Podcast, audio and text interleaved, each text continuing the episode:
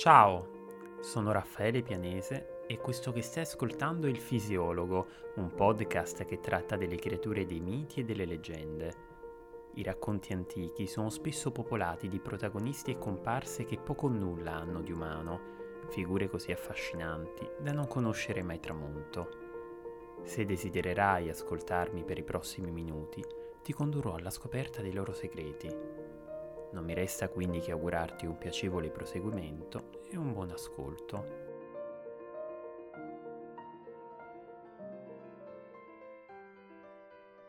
Secondo la professoressa irlandese Patricia Lysett, tentare di classificare le creature soprannaturali è un percorso irto di ostacoli.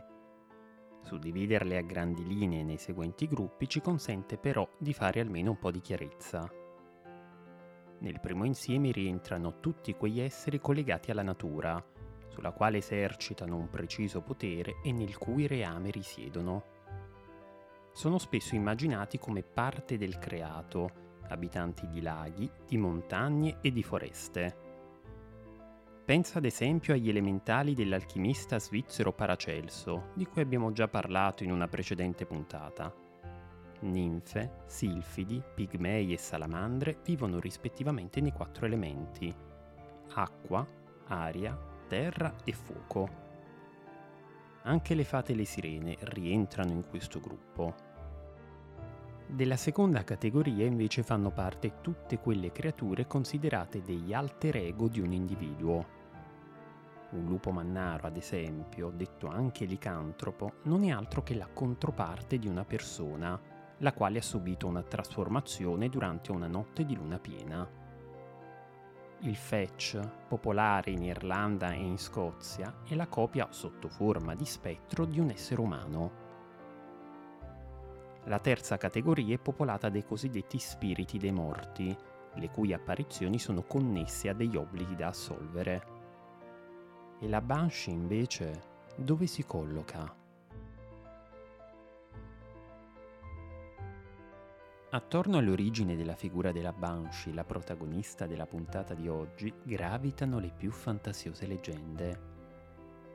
C'è chi la considera a tutti gli effetti una fata e chi ritiene invece che sia frutto dell'unione di un uomo e di una sirena. C'è chi la dipinge come un angelo caduto collegata alla figura di Lucifero e chi come un'entità maligna o uno spirito guardiano. Teorie interessanti ma a dir la verità poco credibili. Per un nutrito gruppo di testimonianze si tratta del fantasma di un essere umano che non riesce a trovare pace. Forse un bambino che è morto prima di essere battezzato, oppure una donna che è stata vittima della violenza di un membro della sua famiglia. Alcuni di quelli che la considerano una donna affermano altresì che la trasformazione in una banshee avviene per un peccato di vanità, una colpa a prima vista leggera per ricevere un simile trattamento. C'è chi avanza poi un'ulteriore ipotesi. Quando una donna conduce una vita né troppo retta né troppo dissoluta, in seguito al trapasso, dopo che è stata rifiutata sia dal paradiso che dall'inferno, è costretta a vagare sulla terra come punizione Due motivi, quello del rifiuto da parte dei regni dell'aldilà e quello della relativa condanna, che sono presenti anche nella leggenda di un altro personaggio del folklore irlandese, Stingy Jack. Ricordi? L'apparizione di una banshee è sempre accompagnata da un doloroso lamento e tale insopportabile gemito potrebbe essere collegato all'attività che alcune donne svolgevano in vita, la professoressa Lysett riporta una testimonianza degna di nota. Nei tempi antichi, quando qualcuno stava per morire in una casa, si chiamava una prefica del posto, una lamentatrice di professione.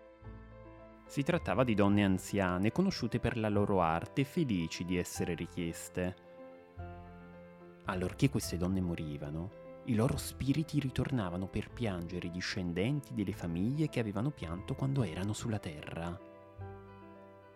Molte famiglie irlandesi avevano le loro prefiche, le quali, così si racconta, sarebbero ritornate nelle vesti di Banshee per piangere il nome della famiglia sino alla fine.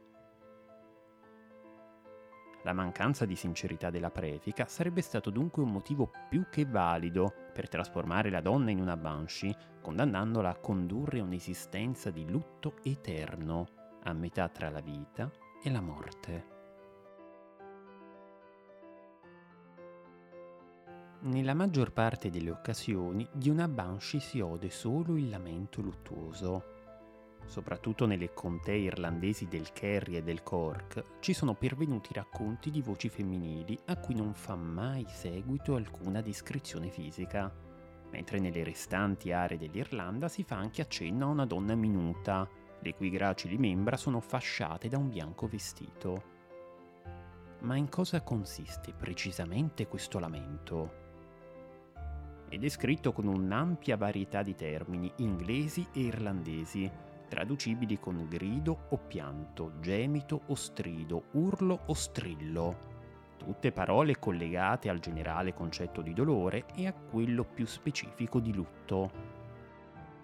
I suoni che la Banshee emette sono inoltre forti, acuti, aspri, penetranti qualità queste che, stando alle testimonianze di chi era presente ai funerali, caratterizzavano proprio i pianti delle prefiche.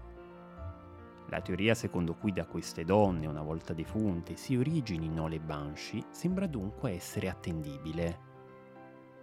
Di solito di tali lamentazioni non si udiva alcuna parola di senso compiuto, anche se c'è chi giura che tra i versi confusi pregni di sofferenza sia trapelato una volta il nome di chi aveva appena perso la vita. Talvolta i lamenti riportano alla mente anche i versi di alcuni animali in prevalenza notturni, il querulo miagolio di un gatto o il latrato di un cane al chiaro di luna, il gannire di una volpe o il belato di un capretto, lo squittio di una lepre o il soffio di un barbagianni. Non mancano poi paragoni con il sibilo del vento o addirittura con lo stridio di un violino. Ma quindi, dato che di una Banshee si ode quasi solo il lamento, non conosciamo nulla del suo aspetto fisico? Al di là del tradizionale abito bianco, alcune fonti offrono dei dettagli curiosi. Indossa un cappuccio bianco e ha una chioma che le arriva fino alla vita. È avvolta in un lungo mantello che rasenta il suolo dal colore mutevole, grigio, rosso, nero o marrone. Ha le sembianze di un bimbo di 4 anni o di un'anziana signora. Una varietà di elementi che, più che fare chiarezza, ci manda in confusione, ammettiamolo.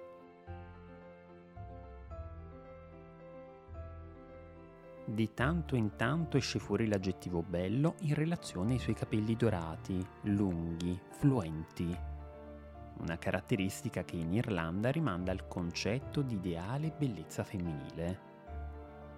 Sono assenti però tutti quegli altri stereotipi di cui la letteratura irlandese è piena.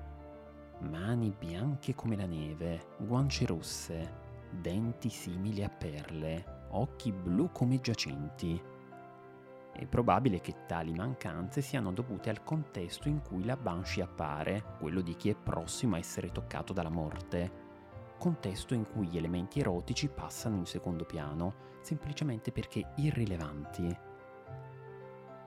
Rare sono dunque le fonti in cui la Banshee viene introdotta come una bella donna, altrettante quelle in cui viene tratteggiata come brutta. Gengive prive di denti, un naso storto, una pelle così piena di fori da ricordare un setaccio sono le poche descrizioni pervenuteci. Insomma, una visione tutt'altro che piacevole. Molti racconti collegati alla Banshee presentano al loro interno un elemento, un semplice pettine, che ha valso loro il nome di leggende del pettine. Te ne racconto una.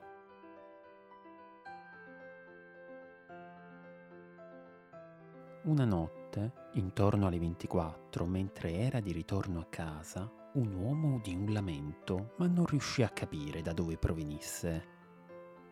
Camminò quindi un altro po' fino a quando si ritrovò in un campo dove in un angolo era seduta una sagoma avvolta in un abito bianco. Spinto dalla curiosità, le si avvicinò a passo prudente per poi d'un lampo impietrirsi. Si trattava di una donna impegnata a pettinarsi i capelli. Non appena l'uomo le corse incontro, il pettine scivolò dalle dita della donna e lui, con la rapidità di un falco, lo raccolse e scappò via a gambe levate.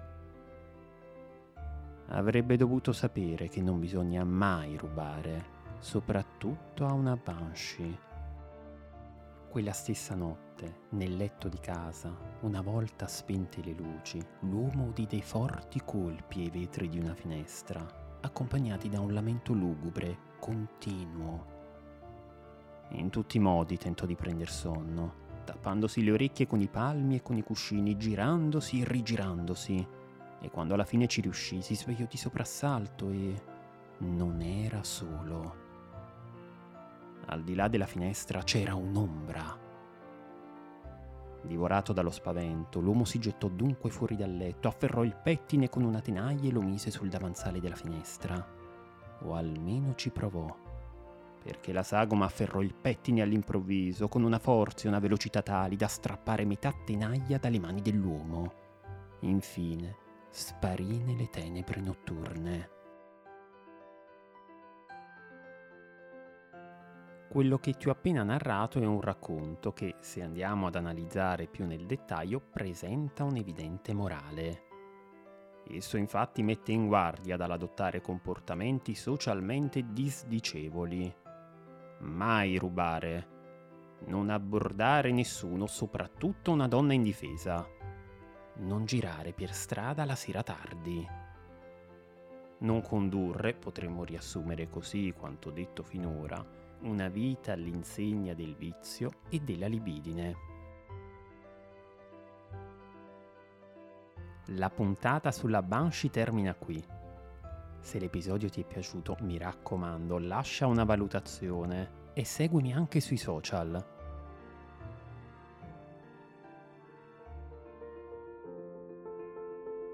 Caro ascoltatore, ti ringrazio per essere stato in mia compagnia e per aver seguito questa puntata del fisiologo. Spero che il racconto che ti ho appena narrato sia stato di tuo gradimento. Se lo vorrai, ti attenderò con piacere al prossimo episodio. A presto!